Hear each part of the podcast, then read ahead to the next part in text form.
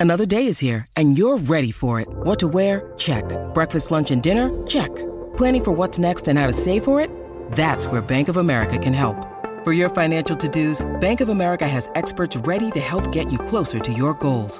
Get started at one of our local financial centers or 24-7 in our mobile banking app. Find a location near you at bankofamerica.com slash talk to us. What would you like the power to do?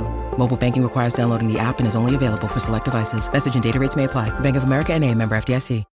When you need mealtime inspiration, it's worth shopping Kroger, where you'll find over 30,000 mouthwatering choices that excite your inner foodie. And no matter what tasty choice you make, you'll enjoy our everyday low prices, plus extra ways to save, like digital coupons worth over $600 each week. You can also save up to $1 off per gallon at the pump with fuel points. More savings and more inspiring flavors make shopping Kroger worth it every time. Kroger, fresh for everyone. Fuel restrictions apply.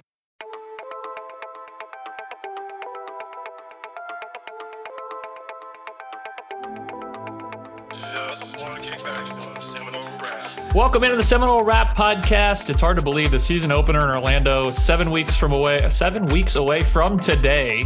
As we sit here and record on uh, Sunday, you're listening on Monday or any other time after we release it because that's how podcast works. I'm Brian Pellerin, going to say awkward, weird things that'll cause that kind of issue. Ben Meyerson here with me. Meyerson, right? I should have asked to make sure I got it right. Yes. Okay. Good. See, there's the awkward thing. Uh, no John this week. Uh, he's dealing with some personal family thing. So uh thinking a job, but he is out this week. So apologies. It's it's you get more of me. For those of you who frequently complain about that, I'm sorry. It's I, I can't help it this week. Uh, but on the plus side, Ben obviously is plenty smart, plenty capable, great notes. And Ben, we're talking schedule, positional previews. We're starting them on the website this week. They'll be coming out. I think the first ones are Tuesday and Wednesday. Um, I think overall they, they've got what we considered, I think, before a fairly easy, easy schedule. And you and I kind of talked about it maybe a little harder than we thought, but overall the expectations are still high because uh, they've got pretty good odds to to win a bunch of games and compete in the ACC. Yeah, absolutely. Um, I mean, you, you kind of noted it. You know, the schedule maybe slightly tougher than anticipated. You know, when you kind of looked at it initially. Um, but you know, obviously the the big notes for this season are Clemson, LSU, both in September. Um, so we'll get into that. Those are going to be really big games um, for FSU, of course. But um, I mean, you mentioned that this this Florida State team has high expectations this year, right? And for a good reason. They are um, within the top ten to win the college football playoff in terms of betting odds right now. They're right there with Clemson in terms of the um, favorite to win the ACC. Um, so you know, right now FSU is hanging around 18 to one odds uh, to to win it all this year. Clemson is right there next to them at 18 to one. USC is 16 to 1, LSU is 11 to 1. So, um, you know, that's kind of that range of teams that they're hanging around right now. They're not quite the the the Georgias, the Alabamas, the Michigans, um, and the Ohio States for this really take advantage of, you know, hey, if one of those teams slips or, you know, However, the SEC and the Big Ten break out, and and you know all the other conferences break out. Um, if FSU, you know, wins the conference, wins the important matchups they need to, which you know we'll get into, uh, they're certainly positioning themselves well to to qualify for the CFP. Um, but obviously, you know that that game against Clemson, which we'll get into, is, is going to be crucial. Yeah, and I think one other thing that's important to note is before we kind of look at the schedule, we're going to take it kind of month by month. It, it kind of sets itself up very clearly as September is a standalone section, and October, November kind of bleed together, but we'll go month by month. Um, there's no Louisville on this schedule. There's no North Carolina on this schedule, and and they're the ones that seem to be competing for that second spot in the ACC title. Uh, I think that probably puts a lot more pressure on yeah, no, definitely. Um, I, I, I think you know that's why that that game against Clemson is going to be so crucial because you're not really going to have those other opportunities against those top ACC teams. I mean, you know, we'll certainly get into the rest of the schedule, but I mean, looking at just, I mean, like DraftKings odds in terms of to win the ACC, their next toughest opponent after Clemson is is Duke, uh, Pitt, Miami. So, um, you know, I, I think we saw how Miami went and last season. So I'm not sure if they quite deserve to be uh, right there with with Pitt and some of those other teams. But you know, it's it's a great point that um, you know, FSU absolutely they have to play Clemson. They are the two teams this year who are vying for that ACC championship. But outside of that, you know, luck just kind of broke FSU's way in terms of the difficulty of schedule. Um, I will say one interesting thing, which which we noted beforehand, um, was they have a pretty early bye. It's it's right after that Clemson game. Um, it's that first weekend of October, I believe, and then after that they play in eight consecutive games. Um, so they don't have any bye weeks. So you know that's certainly going to be something to watch out for. You know, because while they do have those two very difficult games at the beginning of the schedule um, you know week after week after that kind of that that grueling schedule even though it's against easier opponents um, you know that that kind of tends to be when some of these teams will slip and fall a little bit so i i, I think there's you know some trap opportunities where fsu could potentially take a step back um, but at the same time, like you mentioned, no Louisville, no North Carolina. Um, so no NC State as well. Yeah. No NC State, right? So I, I think you know you're missing a lot of those teams that that would have fallen right into that schedule where I'd be a lot more worried if I were a fan um, if if they had been you know had one of those teams like like Louisville or North Carolina or like you said NC State um, but it's not going to be as easy and straightforward as I, I, think people expect it to be. Um, so, you know, we can certainly get into to things here, but I think overall, um, you know, you, you get two of your toughest games out of the way early. Um, and, and, you know, from there, you really just, you know, try and dominate, continue to dominate the conference and, and kind of look forward to the ACC championship game after Clemson. Yeah, I think the one thing that scares me about not having a Louisville or um, North Carolina on the schedule is your ability to kind of control your own path outside of that Clemson game. Um, and again, we're talking very generalities here. You can very easily go out and beat Clemson. You are that same caliber team, and we'll get there. But w- without the ability to bounce back, if you do lose that game at Clemson, makes it a little bit dicey. Because I mean, if you look at Louisville's schedule, they don't play Clemson or you. Uh, they they pretty much avoid everybody. They don't even get North Carolina either. So they've got the ability to have a path to a one-loss season, maybe maybe a, a, an undefeated ACC season. I mean, I'm not sure they're even that level of good, but their schedule doesn't really set up for that much. I mean, you have NC State on the road, you have Pitt on the road, so that that maybe is those spots. But I mean, other than that, it's you're maybe looking at a team that is two losses in the conference. Where if you lose to Clemson, your margin for error becomes razor thin uh, when it when a team sets up like that. Exactly. And and you know, I think that's going to be the tough thing for this team is that while they do have the talent advantage and I think you can argue every single game, um, the margin for error certainly is very slim considering, you know, who those other ACC contenders are and what their schedule looks like, right? And sometimes you know, in, in in football, it's not just that you have to be good, but you have to be good and lucky. And uh, you know, Louisville, you know, they certainly have some luck playing their way with how their schedule plays out. Um, now, if they take advantage of it, you know, I don't know, we'll see. But um, like, like I said, it's not just about being good in football. You have to be good and you have to be lucky. So, you know, things have to break your way too. Yeah, I think one thing to mention, and we'll go ahead and jump right into it, is that first game is um, arguably your biggest and arguably your toughest. I'm not sure I'd go biggest because you you do have the Clemson game there. If that that really determines your path for the ACC title. Um, but if your if your goals are college football playoff, it is the game uh, that could be a huge feather in your cap going along. This is an LSU team that is um, up there among the highest to win the SEC. They're up there among the highest, as you mentioned, to win the college football playoff. Um, and it's a tough first test. So you open with them on that, that Sunday of Labor Day weekend again. That one's in Orlando. You get Southern Miss after that, who I don't believe is your usual um, group of six team or they group of five. I don't know what's happening in all the divisions anymore. But, you know, one of those non power five teams. You go at Boston College and at Clemson. Um, I, I, I know we don't want to go game by game, but this is pretty much obviously your toughest window of the season. You you've got LSU who's going to be a top 10 team. You've got Clemson who's going to be a top 10 team.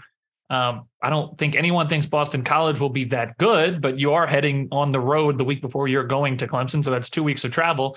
And then you have Southern Miss, on a short week. And, I, again, I don't think Southern Miss is the the greatest team in the world or one that should give FSU trouble. Um, but they got Frank Gore Jr., so they do have the ability to control the ball. Um, I think generally this kind of sets up okay, but it's definitely. I, I, guess you'd rather have the first week of the season be where you have everyone healthy and where you're able to play your biggest games, but it also requires you to make sure you come in fully prepared for these big games. Exactly, and I think you know, especially looking back on last season's game, um, it wasn't you know so much that FSU had the the talent to beat out LSU or you know they made all these great coaching adjustments. I mean, they certainly played well and they coached well. But I, I think when you look back on that game and the rest of LSU's season, it's it's pretty obvious that LSU was still finding their identity under a new head coach. A lot of changes with their personnel. I mean, of course, new coordinators, new everything, right? So th- that LSU team was still establishing themselves. And, you know, even though they do have really high expectations, like you noted, and, you know, you can go see, I mean, right behind Georgia and Alabama, they're, they're right there um, in terms of SEC teams. It, it's kind of still, it's still a weird zone for LSU where they are still figuring out who they are. They are still figuring out more about this team. Um, you know, they are very talented. They have a, they have a good quarterback who who we saw, um, you know, really be great in terms of his mobility against the Seminoles last season. So I, I think in terms of the specifics of this game um, against LSU, you got to be able to contain Jayden Daniels. I, I, think that's the biggest thing when I watch that game back. That you know it's not even so much that he ran for that many yards, which he did run for a lot of rushing yards. It was more so his ability to extend the play to keep it moving. The fact that Florida State couldn't close out defensively as well as they would have liked to, right? So I, I think in terms of what you're looking for in that LSU game, you got to close out better defensively. Um, and in terms of the offensive side of the ball, um, I think we know what to expect from the skill position group. Obviously, the offensive line has seen some changes this season, um, and, and, that LSU front seven is dangerous. So, you know, they need to control the game up front. But I, think if they win this game against LSU and, and, and they show that they're the better team, and maybe it's, you know, it's not just a luck thing, but hey, we beat LSU. We are better than this football team. Um, it kind of feels like the perfect springboard um, going into the rest of September, where you know you, you, you just expect them to roll in those games against Southern Miss and Boston College, right? Because you know Southern Miss, like you mentioned, um, they're they're just not going to have the talent level that Florida State does. They they lost against Miami, Coast, Coastal Carolina, and Troy last year.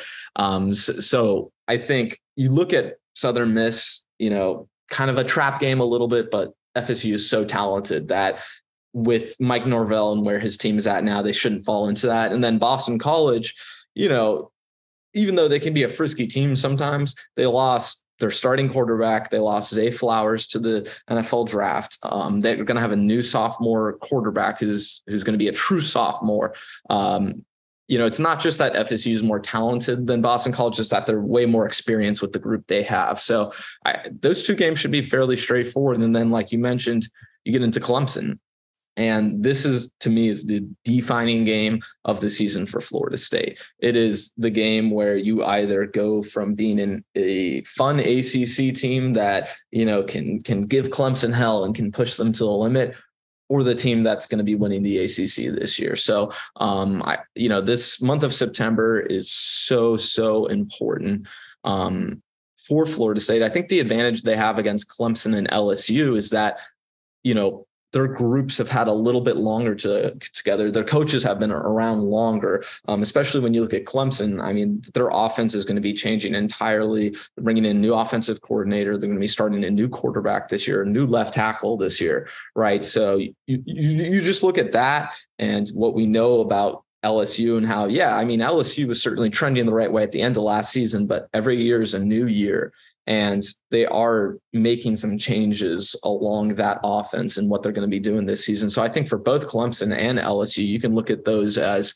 equally talented teams. But the advantage that Florida State has for me, um, you know, against those two teams is the consistency because of their experience. So if FSU can get the most out of their talent, they should absolutely win those games. It, it's just really about whether you know Clemson and LSU bring something to those games that FSU isn't expecting and catches them off guard. Right. I, I think, like I said, these teams are really really talented, but Florida State has just been a little more consistent. They've they have more experience from the coaches to the players to you know the whole system. So I, I think if FSU wins these games, it's because of that. Um, so so it'll be interesting to watch, especially against kind of an equal talent team.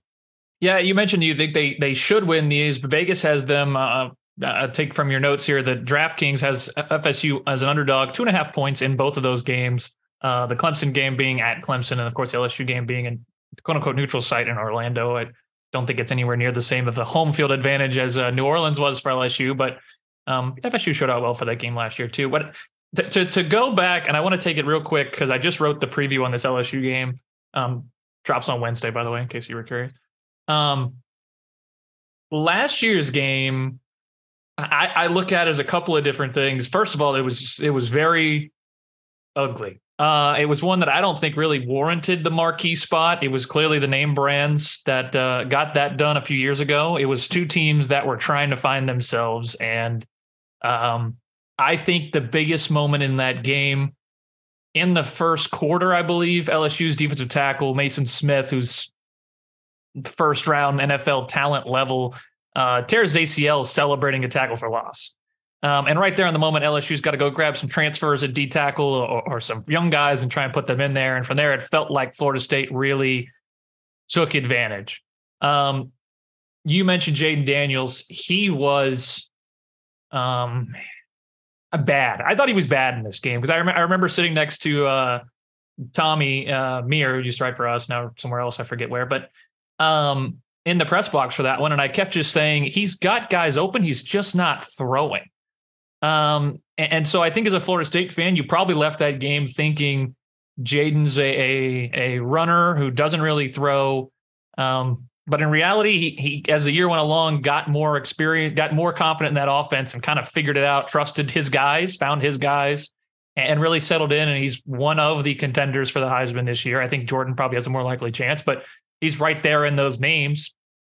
And, and they're talented across the line. What worries me about Florida State in this particular game is, like you kind of mentioned, is is LSU's front line. Um, between there are very very few teams that are going to be able to stand up against Florida State's run game. Um, but with Maason Smith back, who's again like a first round talent defensive tackle, Mekhi Wingo is a guy who became all east SEC D tackle for them. They got a, like a 350 pound transfer nose tackle. Um, a couple of five stars coming in at the end, and Harold Perkins, who I think might be the only linebacker who can actually give Jordan trouble in terms of getting out of the pocket and extending plays. Because when I think of Jordan, I think he has been electric at throwing from the pocket, commanding the offense. And he really goes to that extra level by giving you the ability to get out of the pocket and run. Not many linebackers can keep up with him. Harold Perkins is that guy. He gave Bryce Young trouble last year and a bunch of others. I guess I'm curious because I wrote up the best case scenario, most likely, and worst case scenario. I think this is going to be one of the games of the year in college football because I love this LSU defensive line, defensive front, and Jayden Daniels is one of the most experienced quarterbacks in college football. I mean, he's entering his sixth year starting. But then you, at the same time, you look at this Florida State offense and they're loaded. And so I think this is going to be an awesome game. I guess if you had any concerns, what would they look like? Because I'm trying to think of like, how do you slow down Florida State's offense? Yeah. And I guess it would be forcing them to not be able to run the ball as well. Exactly. No, I think you're hitting the nail right in the head. And, you know, uh, the issue for Florida State is going to be the line of scrimmage, really, because that's where the run game starts. So, you know, I, I think if if you're looking at it from LSU's vantage point of how do we beat FSU, it's going to be because they disrupt the offensive line. They they throw them out of their rhythm. I mean, this is going to be the first time that this offensive line as a unit is really going to be working together. And right now, we don't even totally know what it's going to look like, right? Because there are those moving parts. Now, I think they have quality players, but no group needs reps together more than the offensive line for a football team, right? So for your first opening game of the season, um, I, I, think right now, Alex Atkins and Mike Norvell, that has to be their number one concern is making sure that that group is ready. They're on top of their communication, that they can execute at a high level. And, you know, even then, if, if, if they can check off all those boxes, you're going to be facing an LSU front that's just more talented. So, um, you know, I, I, I think, you know, you're talking about worst case, best case scenario. The worst case for Florida State is that um, they cannot establish the run game. If they can't establish the run game, then you know I still think they certainly can win the game if Jordan Travis has has one of those moments and and really steps up. But um, it all starts up front with this football team. The identity of this team is the counter, right? It's the run game. It's it's where it all starts, and they really use the run to establish how the rest of the offense is going to go. Um, so I, I, I think yeah, the offensive line is going to be the most important key of this game, and I think they're gonna they're gonna have a defensive front that is just going to be more talented than them, especially when you look at who's going to the league and who's not. Um, not that that's everything, but especially I think when you have a group who's going to be working together for the first time, um, that's that's my chief concern for Florida State in that game. And it's very rare to have a team with two guys who play up the middle on a D line who can cause problems, let alone one to have two. That's where it maybe becomes a little dicey. One thing I'm also curious in is this will be the third straight year of Brian Kelly versus Mike Norvell to open a year.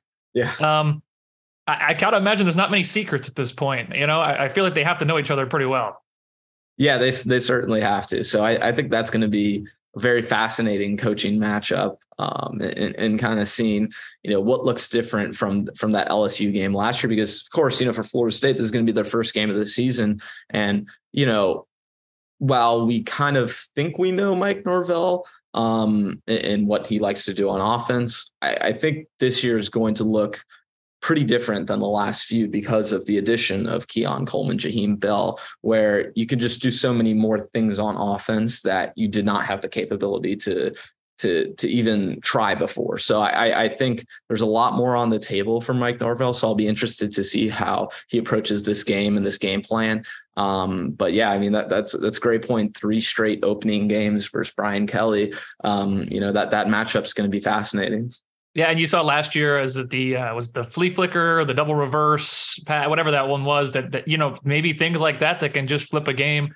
Uh, last year's was just a great finish, and this one I think is going to be a great game, likely with a great finish as opposed to just a great finish. Um, and then one last note on this LSU game, just by by position, I looked at PFF's like best players by position rankings. You've got Jordan Travis number three at quarterback, Jayden Daniels number six. You've got Johnny Wilson, number seven at receiver, Malik Nabers at number five at receiver. You know, LSU's got one of the offensive tackles on the list. Um, Mekhi Wingo's on the list, but you've also got Braden Fisk, you've got Jared Verse on the list, and they've got Harold Perkins as some of the best guys. I mean, there's just stars everywhere in this one. I, I just think this is one that um, should be everyone's probably number one game to watch in week one. Yeah, and and I think it's going to be the number one game to watch for NFL scouts as well. Yeah. So I you want to know anything about hey, where's the talent going to be in week one? Um, I I I you know most of those scouts they're going to be watching that game because um, there's going to be Sunday players all over the field, so it's going to be fascinating. Yeah, it, it should be a, a, really great game, and I'm really excited to to see. It's just crazy to think where we were two years ago entering this show a year ago entering this game, we were talking, you know, like, well, why can't they win? And this is like, they're going to put on a show and they can put on the bit like this is going to be one of the games of the year and they can compete in it. And that's, that's speaks to the level of this program. You mentioned the Southern Miss game. I think I'm with you. The Boston College game, I'm with you. We get to Clemson and the big the big interesting thing is going to be what Clemson's offense can figure out in their first three weeks. Um, they open with Duke, Charleston Southern and Florida Atlantic. So I mean, Duke obviously is the toughest one. That's the opening game. So so maybe they struggled there. Um, and I believe that is a road game. Um, if they do, I mean, I I wouldn't write them off because I've kind of got two weeks to figure it out uh, with Charleston Southern FAU in the middle. Um, but their defense is loaded, even even with uh, losing two guys uh, on the D line last year to um, the NFL. Think Bryan Bresee, Brees, I don't know, to the Saints, and then and one other I forget off top of my head, but um, it, it makes me think very similar to the LSU game, where kind of no matter how that goes, you'll you'll learn a lot about yourself and how you handle that, and and have you'll have two weeks yourself to kind of adjust to facing that level of defensive line and especially these Clemson linebackers. Yeah. And, and I think especially when you kind of go back and look at the matchup last year of what happened in Tallahassee. I mean, fact is, is that Clemson got ahead early. Um, and then FSU was playing catch up the entire game or most of that game, right? Yeah. So, um, you know, I, I think if the game script is different and it's a close game or Florida State even gets out ahead, I, I, to me, I think this is FSU's game to lose. Um, I, I, think it's really just a matter of, you know, like you mentioned, where's Clemson's offense at? What does it look like? Are they rolling going into that game? If they're struggling still at that point in the season, um, I, I think right now FSU is an underdog to win that game. I, I, I don't think they'll be underdogs to win that game if, if Clemson offense struggles at all to open the season. Um, and there are going to be a lot of new moving parts for them. They they lost their left tackle. They have a new starting quarterback, new offensive coordinator, like I mentioned before. So um, I, I, think FSU has a lot of advantages in this matchup when you look at um, like I mentioned at the top of you know talking about this month, the experience and you know the consistency of these groups. Uh, FSU has that advantage. It's just a matter of where is Clemson at, you know, coming into this game. So it's going to be really fascinating. Like I, I think you mentioned, um, we're going to learn a lot about FSU. I think we're also going to learn a lot about Clemson and, and kind of where the the class of the ACC is. So um, yeah, I think it's going to be a, a really you know, of course, it's just the most important game of the season for both these teams, right? So it's either going to, you know, for Florida State, it's either going to put them on a path to potentially making the college football playoff, even if they lose against LSU, right? Um, and if if they don't win this game, then I think it's a hard look in the mirror for Florida State at, you know, um, what can this team do better? Where are they lacking? What went wrong? Um, and you know what? Maybe they do have a really close game against Clemson, and, and Clemson just makes a play. And you know, sometimes that's college football. But um, I, I think we're going to walk away understanding a lot more about both these football teams. Yeah, I think if you're Clemson, if you're Florida State, you want to take one of these two games, um, so that way you're at least set up in a spot. Because I don't think if you lose even if you were to lose both, I don't think you're really out of any of the any of your ideas, any any of your dreams and goals. I think you can still be a playoff team with two losses. It, it might be tougher, but um, I don't look at anyone in the Big Twelve as over the top dominant. I don't think there's going to be a second team out of the SEC. Maybe USC is the one who gets in the way of something like that. But I think if you win the ACC, you're still in it, and that's where just a loss to Clemson would come in. Um, the one thing I think that's much different about this Clemson game versus the LSU game, despite kind of the similarities on defense, is like like you mentioned, this Clemson offense is a work in progress, and especially like like again, I pulled the, the best players by position in PFF. Clemson's got five guys in the top ten at each, at their position, including two safeties and two linebackers on the defense. They don't have a single guy on the offense. So where I look at the LSU game and I can see where maybe LSU's offense can can keep pace with Florida State, even if Florida State finds offensive success. If Florida State can score in this game, I feel really good about them winning it. Yeah, absolutely. I, and I think you should because I mean, like you mentioned, um, that offense is just everything's new. They have kind of a lack of talent, uh, minus a few areas here and there. But um, yeah, I, I think Whereas, you know, you can look at that FSU LSU game and, and say, hey, these teams are equal in terms of their talent. Um, it's just going to come down to who plays better and some coaching decisions. I, I think Clemson is more the Seminoles game to lose in, in this case. And especially, like I said, if Clemson struggles at all to start the season, then I think, you know, momentum is going to be swinging the Seminoles way, even if they do lose against LSU. Um, but I, I will say also to kind of go back to what you were saying about having two losses and, and that reality of still like, hey, you can make the college football playoff. I, I, I don't disagree. I just think, like we talked about, your margin of error is ext- is much much you know more difficult right so you're, you're going to make it harder on yourself um, and, and, and i think you know the fact that you don't play louisville you don't play north carolina and you know if if you're not going to if you're going to make the ACC championship game and lose against Clemson, um, it's gonna it's gonna have to be that one of those two teams falters or both of them falter, right? So I think at that point, it's kind of like you're you're taking it out of your hands, the control out of your hands. And right now, I mean, obviously it's the beginning of the season. Florida State controls their destiny entirely, right? Um, but I think if you lose that Clemson game and you lose that LSU game, I'm not sure that you entirely control your destiny. And, and that's not where you want to be a month into the season. Yeah, it's funny though, and we can move on after this. But so, like, if I feel like if you lose the LSU game, the Clemson game becomes desperate, and yes. and not play desperate, but go out and be like, be the hungrier team and go fight for it. Uh, I feel like if you beat LSU, you still kind of need to be the desperate, hungry team against Clemson. Like and and that's where I think the Clemson game becomes the most important, obviously because it's the ACC, it's the path of the ACC. Um, but it, it's it's the game you really, if you get the Clemson game, your path to the ACC title is wide open.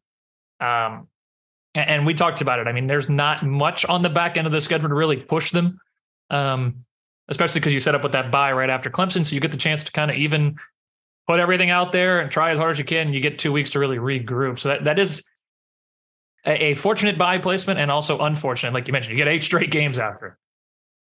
Yeah. So no, I mean, certainly going to be tough after September, but um, you know, I think whereas you know last season we learned we really learned about this team in October.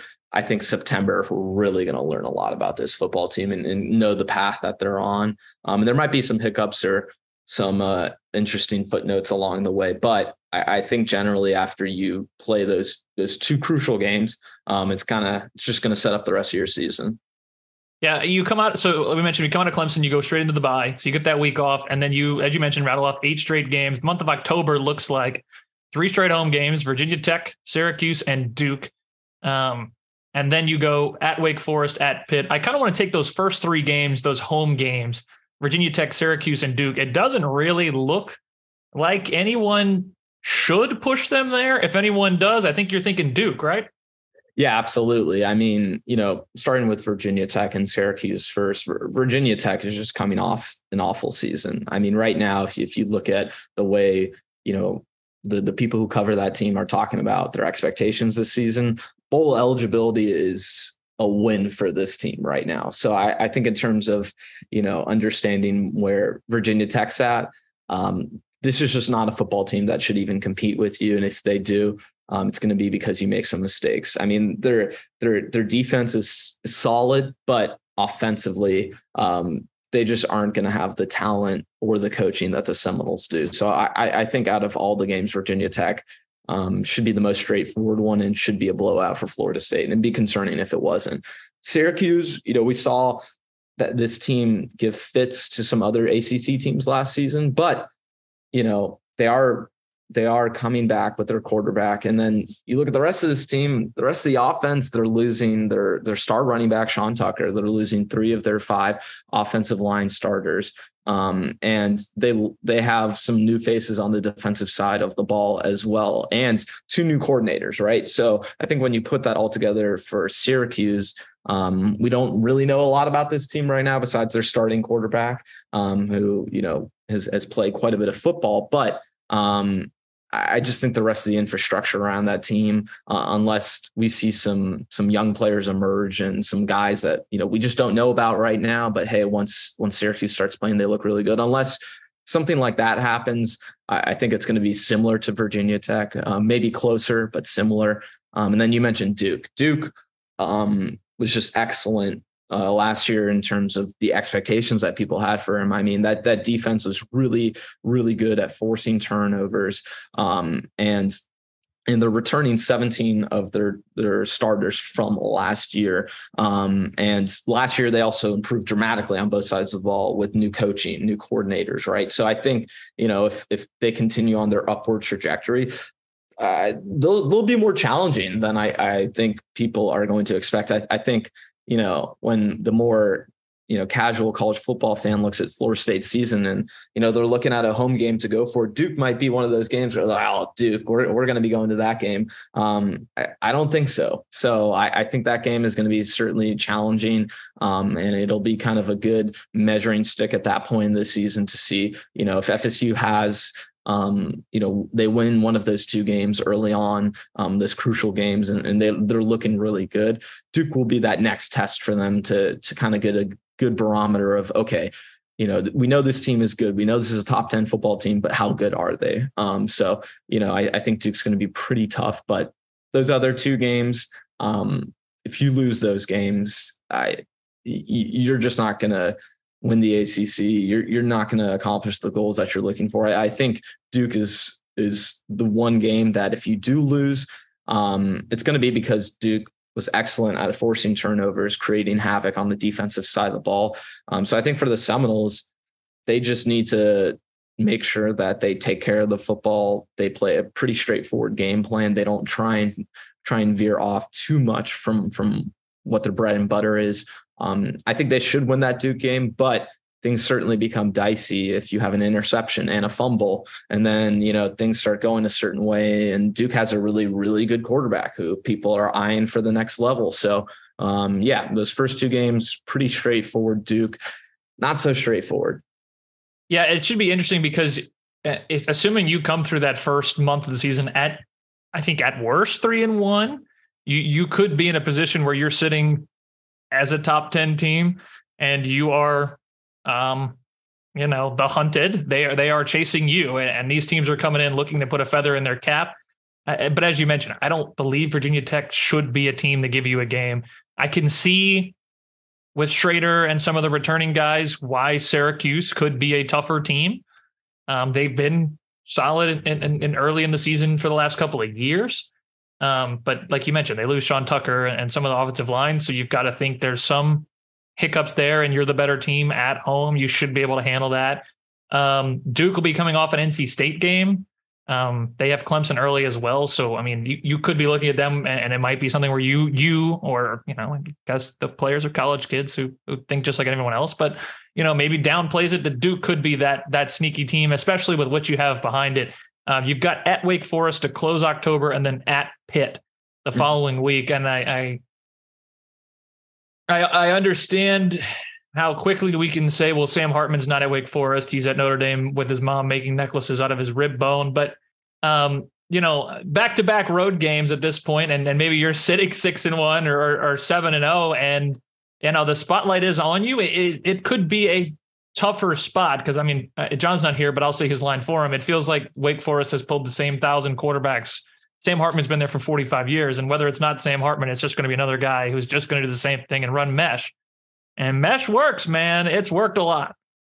Yeah.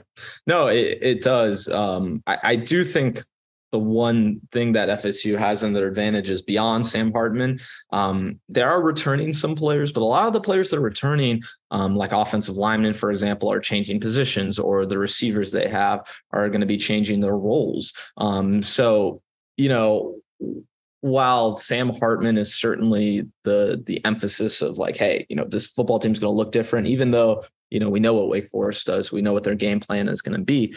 Um, I, think for a team that's so reliant on mesh and you know has their success off of that, bringing in you know not just a new quarterback, um, but players who are changing their roles as well along the way. It, it's going to be tough for them to to get up to speed. So, you know, at this point in the season for them, it's just a matter of where they're at. Um, and then for for Wake Forest as well, I, I, believe the game before they're playing the Seminoles is their their game against Clemson. So for for Wake Forest, this could be a real sink or swim moment for them, where this is the deciding factor of okay, how does our season go? Um, so I, I think Wake Forest is going to be playing desperate. We know how dangerous they are. We know how frustrating it is to play against that mesh offense. Um, but at the same time, like I mentioned, I, I, think all the the changes going on with that team is, going to give the advantage to FSU. Um, and, and I think especially coming off that Duke game for FSU, you know, so it's Duke then Wake Forest immediately after. Um, it's not like this is going to be a, tra- a, trap game for them. I think they'll be prepared well. I think they'll they'll have a really good opponent the week before. Um, so you know, it, will it'll be interesting. I mean, like I said, Wake Forest, of course, losing Sam Hartman, also um, losing A.T. Perry, who just looked incredible against FSU last year, right? So yeah, he's um, phenomenal. so it's just going to be interesting to see, you know, where they're at and how those those players and their different roles are going to be fitting in all along the way. Um, but you know, again, like I said, Wake Forest is going to be desperate. It's going to be right after the Clemson game, so it's either going to be coming off a huge win for them or you know a letdown um, against Clemson. So no matter what, I, I think you know for them, um, yeah, we're, we're it's going to be interesting. I think they'll be desperate, and I think it's it's just a just a team you don't want to get in a rock fight in a close game with. Yeah, especially on the road. I do have looking at their schedule. I've got them playing Clemson the first week of October, um, but the only games in between are Virginia Tech and Pitt. Okay. Their schedule up to that point is is pretty easy. So they open with Elon, Vanderbilt, Old Dominion, Georgia Tech. Then they get the bye, then Clemson, Virginia Tech. I mean, that's a team that could be sitting there right there at even even with the changes in new quarterback, they could be five and one in mid October. Um, you know, depending on I guess the Clemson game, I imagine they'd be able to handle that. Uh, then they go Pitt, Florida State. So you're right. I mean, this could be a team sitting there thinking this is our chance to to move into second and move into a spot to compete for the ACC title. Um, I mean, I don't know if they're able to pull off the Clemson upset. I would imagine not on the road, but um, yeah, I mean, that's another team that puts you in a spot where it it could be a huge game and, and they're circling it. I mean, like we said, you know you're going to get a veteran team from Wake. You know you're going to get a a disciplined team, a team that forces you to be disciplined on your defense. And um, yeah, you, like you said, you don't want to get in a rock fight with a team like this on the road uh, at at this kind of inflection point in the season. Uh, you get into that second half of the year, or second half of the year, that last third of the year, you go November, it's at Pitt, you host Miami, you host North Alabama, and you're at Florida. Uh, so two out of four on the road, two out of four at the at home. Um, it's kind of a coin toss on, on which one here looks like the toughest on paper. Uh, looking at some PFF power rankings, it's got Pittsburgh 25, Florida at 20. I'm not buying Florida. We'll get there in a second, but uh, Pitt looks like that next ACC team behind Clemson that could actually push them. They're, they're the next highest ranked team behind Clemson.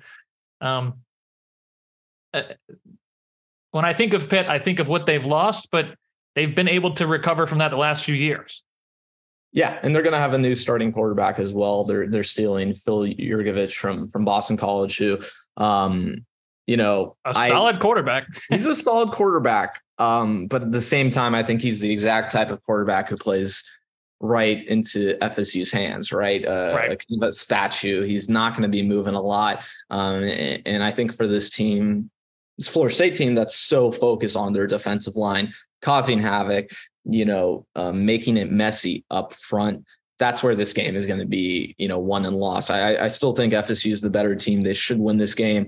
Um, but I think certainly going into this game, you know, it's going to be a lot closer odds than some of these other ACC teams, right? And even though Pitt is having a lot of churn on the defensive side of the ball, Pitt's also proven that they can develop players that they can that they can be ready on the defensive side of the ball. And, and even though they're losing some experienced players, you know, they've just proven their ability to to re um, invigorate that defense and and add some some newer younger players. So um, on the defensive side of the ball and the offensive side of the ball i think you know while there's some new pieces um, i think there's a lot less questions about those new pieces. So um, you know it'll be interesting to see where pitt is at this point in the season. I feel like that is going to be you know really the the thing for this game is is pitt trying to contend for the ACC at this point, or have they already kind of settled into that that third, fourth team behind Clemson and FSU? Um, so I, I, think again, it's kind of similar to, to Wake Forest. Um, I don't want to get in a rock fight with this with this team. It's going to be a very close game, and to me, it's going to be the end of a three game stretch: Duke, Wake Forest, Pitt. That is extremely tough, and I think is going to be really grueling for FSU. So at that point of the season, you know, I think you know, we never predict or hope for injuries, but we know injuries happen. So um, with FSU, it's it's just really going to be a matter of where their personnel is at and, and kind of how things are trending over those last two games. Um, but like I said, I, I think with Wake, the same same sort of thing. I don't want to get in a close game with this team. You don't want it to be a fourth quarter, you know, deciding sort of shootout versus Pitt. Um, so I, I think, you know, let's say the the LSU game goes well for Florida State. They lose against Clemson, and then they are able to come back around and, and beat Pitt towards the end of the season. I mentioned earlier that FSU doesn't have a lot of games where they can really show that they're up with the rest of the ACC if they lose against Clemson. But to me, this is that next most important game in the ACC after Clemson. You know, because if if you're able to to win these games that you should win, um, it's just going to be a much easier path for them. In in you know, you're just going to bring down the level of difficulty in terms of getting to the college football playoff and winning the ACC, right? So I, I think to me, Pitt is after Clemson the most important ACC game because of the perception people have of Pitt and what the expectation is. And if Florida State goes in and and they just blow Pitt out and they look like the better team by a mile, um, I think it can be a real kind of launching point into that end of the season where you know I I I really do believe in momentum in football and schedule momentum as well. So you know if you dominate Pitt um, and you know looking at the rest of the schedule, I I think Southern Alabama, Miami, Florida. Um, yeah, you you have some uh, familiar opponents in there, but I don't think those games are going to be tougher than the game is against Pitt. Yeah, and a couple of things too. You're looking at this coming obviously later in the season. When you get to November, these teams are not what they are currently. They're they're going to evolve, be different, and like you mentioned, whether that's injuries or just improvements, um, they're going to be different teams. One thing I think worth noting too on this Pitt game, it's the at Pitt in November. Um, you're, you're probably looking at a, a chillier game. I, I, can't imagine we're getting that drastically cold that early in November, but I mean, it, it ain't to be, you know, sunny South Florida or, or um, uh, you know, like your November games past. This is this is going to be a North game uh, and probably chilly, especially if it's at night. This could be one that that maybe just you could see Pitt looking for that signature win on the year, and maybe you're that team. You know, you're you're looking for that. Um, we're tougher. We're we're Pitt, and they're coming into our territory in the cold. This is what we do. We're going to defend our turf and do that kind of thing. Um, I'm still with you. I think Florida State is clearly the better team, uh, but yeah, it just depends how well Jurkovec adapts to Pitt, how well they learn how to use them, and how well that defense kind of rallies back around. Um, I think almost the same vein is Miami um, because I think when we sat here a year ago and did the preview, we talked about how Miami with Tyler Van Dyke and what they had as a team that's going to contend for the ACC title. They were horrible. And I just don't know what that team is going to look like to begin with, let alone in November. Um, I know they bring together uh, probably the best safety combo in the league uh, and, and maybe in the whole country, but I don't know what Tyler Van Dyke looks like. I don't know what this team looks like. I, I, I am pretty confident Florida State should be and is the better team. Um, but I'm interested to see what Miami ends up growing into by then. And, you know, you saw a year ago where you were the team to kind of embarrass them. How many of those guys are still kind of like, no, no, it's it's our turn. Right. Exactly. And and it's almost kind of like uh when we look at this time last year, it was the opposite for Florida State, Miami, right? It's that Miami, like you mentioned, is in the position where people are expecting them to be on the rise. Tyler Van Dyke to be this potential future NFL guy. Um, you know, they had players all over the field. Um, and then things could not have gone worse. And then for Florida State, it was, yeah, this is an interesting team, but they still need to prove themselves. And then they went ahead and proved themselves. So I, I think at this point in this season, I think you're kind of you kind of just don't know what to expect from Miami. I, I I have no idea what that Miami football team is going to be looking like. Like you mentioned, that that second week of November. I mean, that's so late into the season. Um, and you know, like we mentioned with Pitt, injuries or um, just changing of the personnel or whatever it might be. Um, these football teams are going to look very different than they do right now in July. So um, I, I, think you know, for for the Miami game especially, um, I am I am more worried than than I think most Florida State fans and people are just, you know, in terms of looking at this game solely because we have no idea what this Miami football team is going to be at that point in the season. Um, they certainly do have some really great football players, like you mentioned, those two safeties. Um, but at the same time, I think you can look at this Florida State team overall and say confidently they do have the more talented football team. Just a matter of you know where these two teams at because I could you know right now Florida State's 15 point favorites against Miami. I could very well see that you know, going further and further in Miami's direction the further the season goes along. And, you know, maybe the expectation is Florida State is still over a touchdown favorite, but that's still much different than the perception we have of Miami right now. So, um, yeah, I think it's just going to be just going to be fascinating to kind of see where that Miami football team is at. And, um, you know, I don't know if it's the best barometer for Florida State, but, um, you know, like we meant, like I've mentioned several times, um, Florida State doesn't play Louisville. They don't play North Carolina. So if Miami looks much better and Florida State needs that game to, to really prove themselves um, and, and kind of put one of those, another one of those important wins um, on their resume, um, you know, that's, that's certainly going to be a really interesting factor in this game. So um, yeah, we'll, we'll kind of, we'll see where both these teams are at that point in the season. Right now, it's kind of just hard, hard to say. We, we just don't know what's going to happen. There's a lot of football in between now and then. Yeah, I, I my biggest fear with this Miami team is they have the one thing you can kind of mask everything with, and that's a quarterback, right? If if I think most of what Tyler Van Dyke's issue was last year was injuries. I also think it was kind of a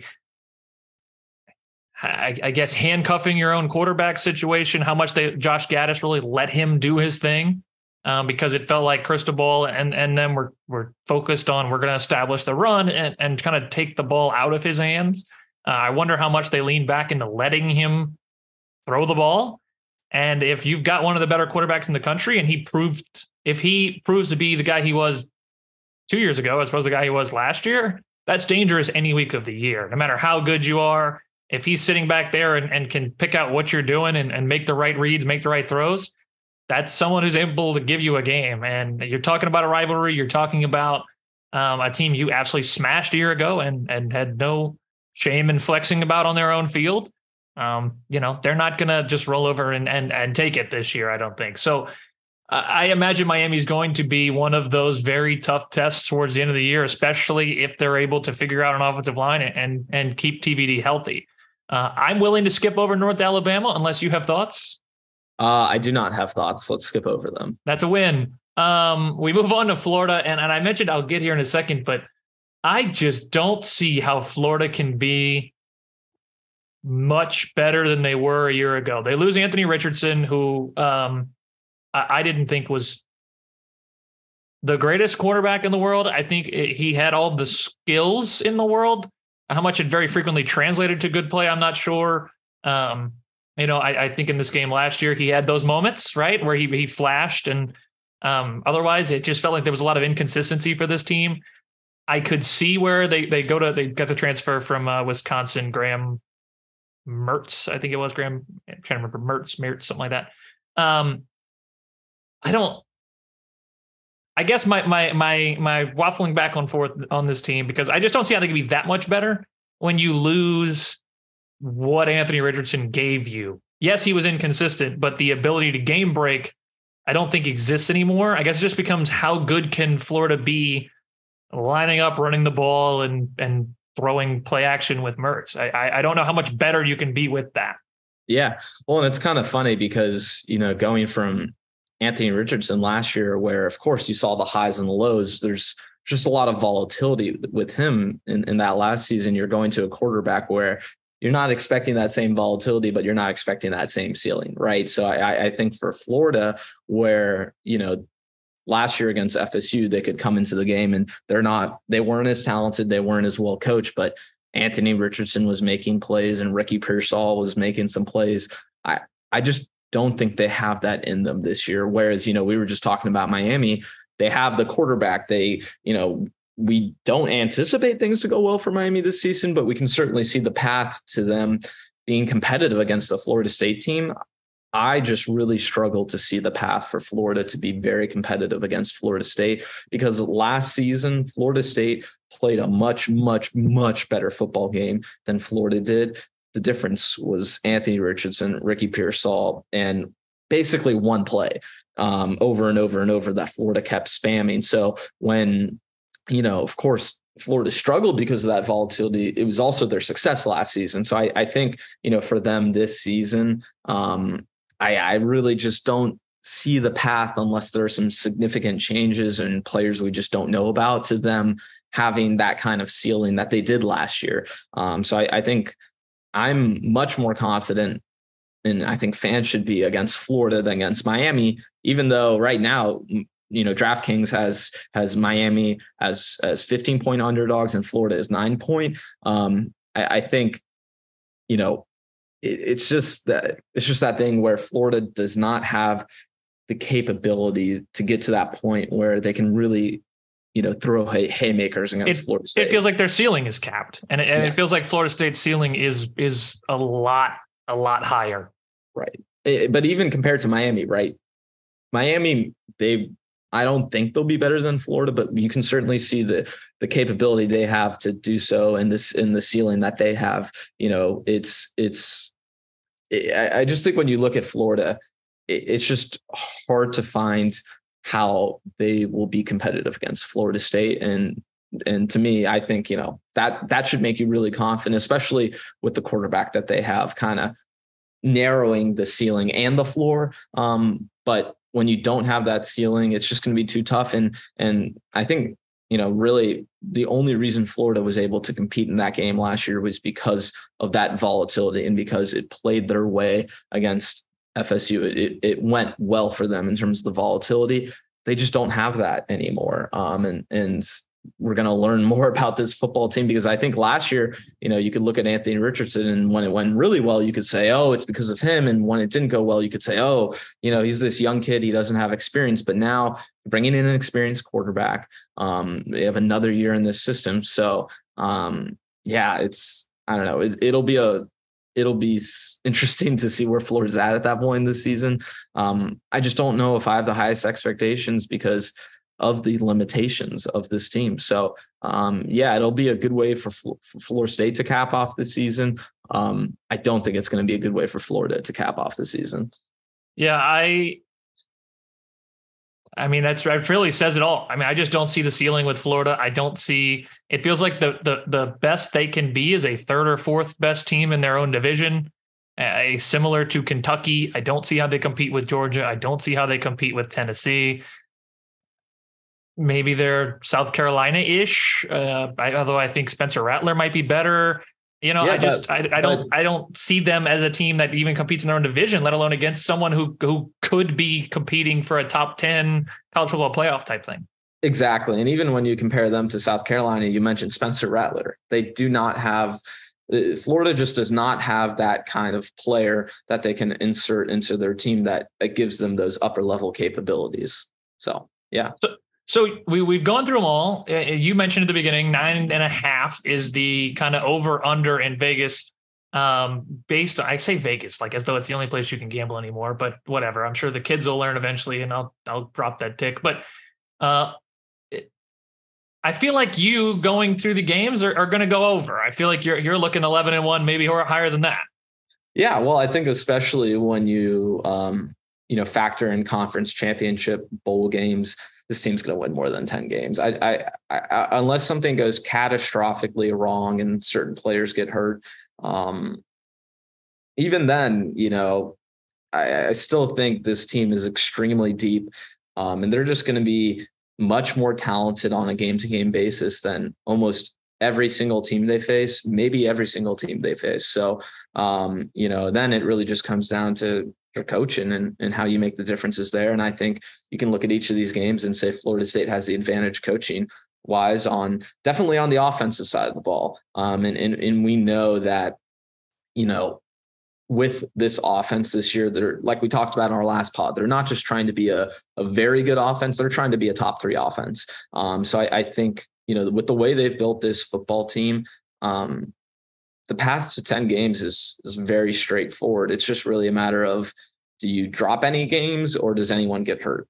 You know, those are the two questions you have and those are two questions you should have every single season for any team. So I think Florida State has positioned themselves well to to not only reach their expectations but potentially exceed it. Um, and you know, especially that game against LSU for me and, and for the national audience is is going to be the ultimate barometer, you know, because you know I think they can get away with losing against Clemson or having a close game against Clemson. But, you know, if they're just not competitive with LSU, I, I don't see how you can put them into the college football playoff if, if things break a certain way, right? You, you even if you lose to LSU, you just have to show that you're that level of football team that you can win those games when they're available, even though you might not win that game in particular, right? So I, I think um, to me, LSU is going to be the most important game in terms of vying for a college football playoff, um, you know, championship. Um, but well, there's you know, there, there's certainly there's certainly a path where you beat LSU, lose to Clemson, and and somehow miss the ACC title game because maybe Louisville runs the table, but you're sitting 11 and one. That that's still probably hard to keep you out. But I, I agree with you. I, I think the path is still the most likely path is through Clemson. Yeah, absolutely. So, um, going to be interesting season. Like I will say, I think that that three game stretch, Duke, Wake Forest, Pitt, is where things get a little dangerous. But overall, um, like we mentioned at the top, this this schedule is it, it is what it is. They're they're playing Clemson, and then they're playing a lot of mid level to lower mid level ACC teams. Yeah, I I look at it and I see ten and two uh, as a regular season. I I think you end up losing one of the LSU Clemson games. Um, my guess is the LSU game, just based on their D line the D tackle abilities where the kind of what I mentioned before. I think there's four possibilities in that one. You blow them out, they blow you out. You both offenses go off and you guys are chasing each other. Both defenses go off and you guys are trying to find that little difference. Whereas I think there's more paths to beating Clemson, uh, yeah. where you can go out and boat race them, or, or worst case scenario, if your offense struggles, I don't think they run past you.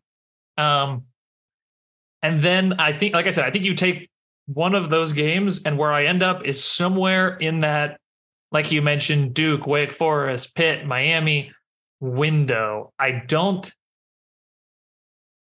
If I can play these games in a vacuum, I'm looking at 11 and 1. But I, I don't get to play them in a vacuum. I'm looking at eight straight games, eight straight weeks with eight games. Every Saturday lined up to play. You got two straight on the road. Um, there, none of them are really slouches outside of Virginia Tech before you get to like North Alabama.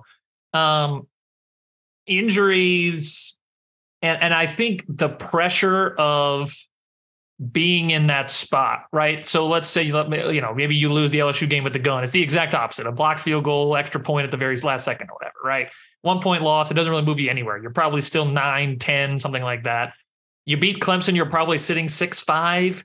And as you roll, maybe you're sitting top four when that first playoff ranking comes out the first week of November.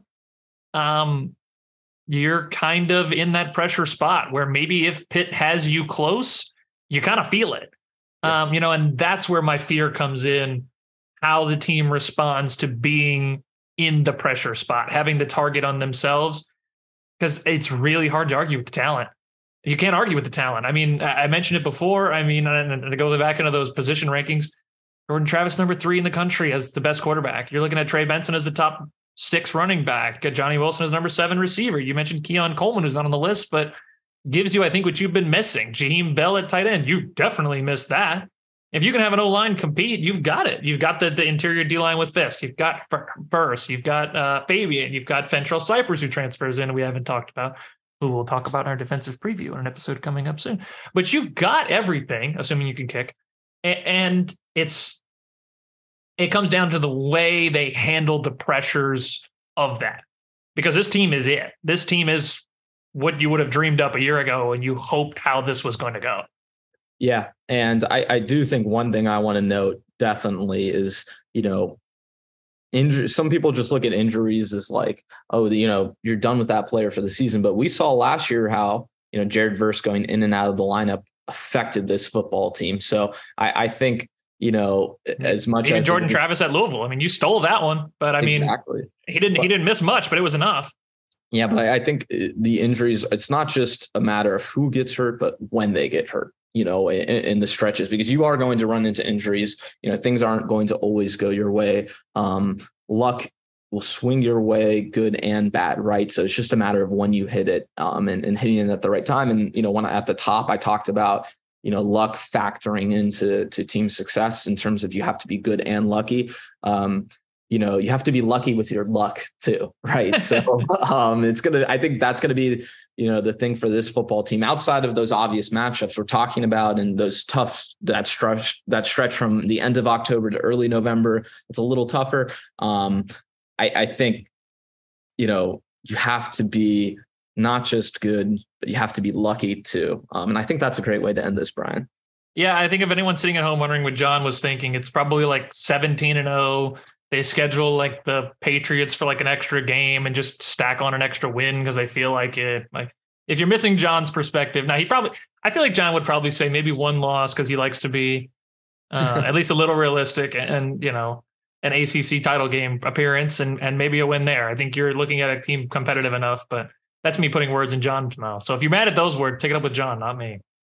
Um, otherwise, no, I mean, I think this, like we said, this is a team who compete in every one of these games. I think I know we spent a lot of it kind of devils advocating the the system, but um, you know, it's a team that can certainly compete in any of these games. For anybody interested in in kind of the content schedule coming up, like I mentioned, um, this is released on Monday the 17th, and tomorrow we've got our quarterback preview, and we'll go from there pretty much every day up until the season starts, up till uh, for the next few weeks with game previews, position previews, uh, kind of a little bit of everything as we get into this beginning of the year.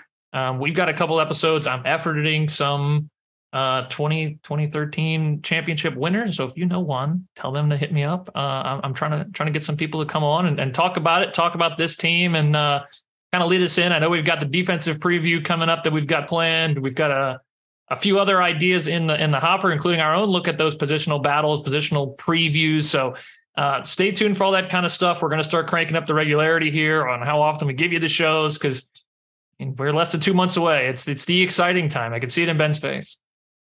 I'm very, very excited for for people. Well, I guess everyone's audio only. Um, I was about to say for people listening. Um, no, I'm I'm I'm very, very excited. I think more than anything, you know, like I've mentioned throughout this, we're going to be learning a lot about this this football team, these players, um, these coaches, and and I think Brian, you know, the point I I want to kind of end this whole thing on the the point that that you've really been making throughout this is um, you know just you know the, this team is the hunted now. They are the expectations are different for florida state. And while the expectations are always at a certain level for the seminoles um, now more than ever coming off the season they're coming off um, they are the team that everyone is trying to hunt down. Um, and you know you learn the most about yourself when when you know either you you get you fall down or someone is someone falls down in front of you and they're trying to get back up. So I, I think for Florida State,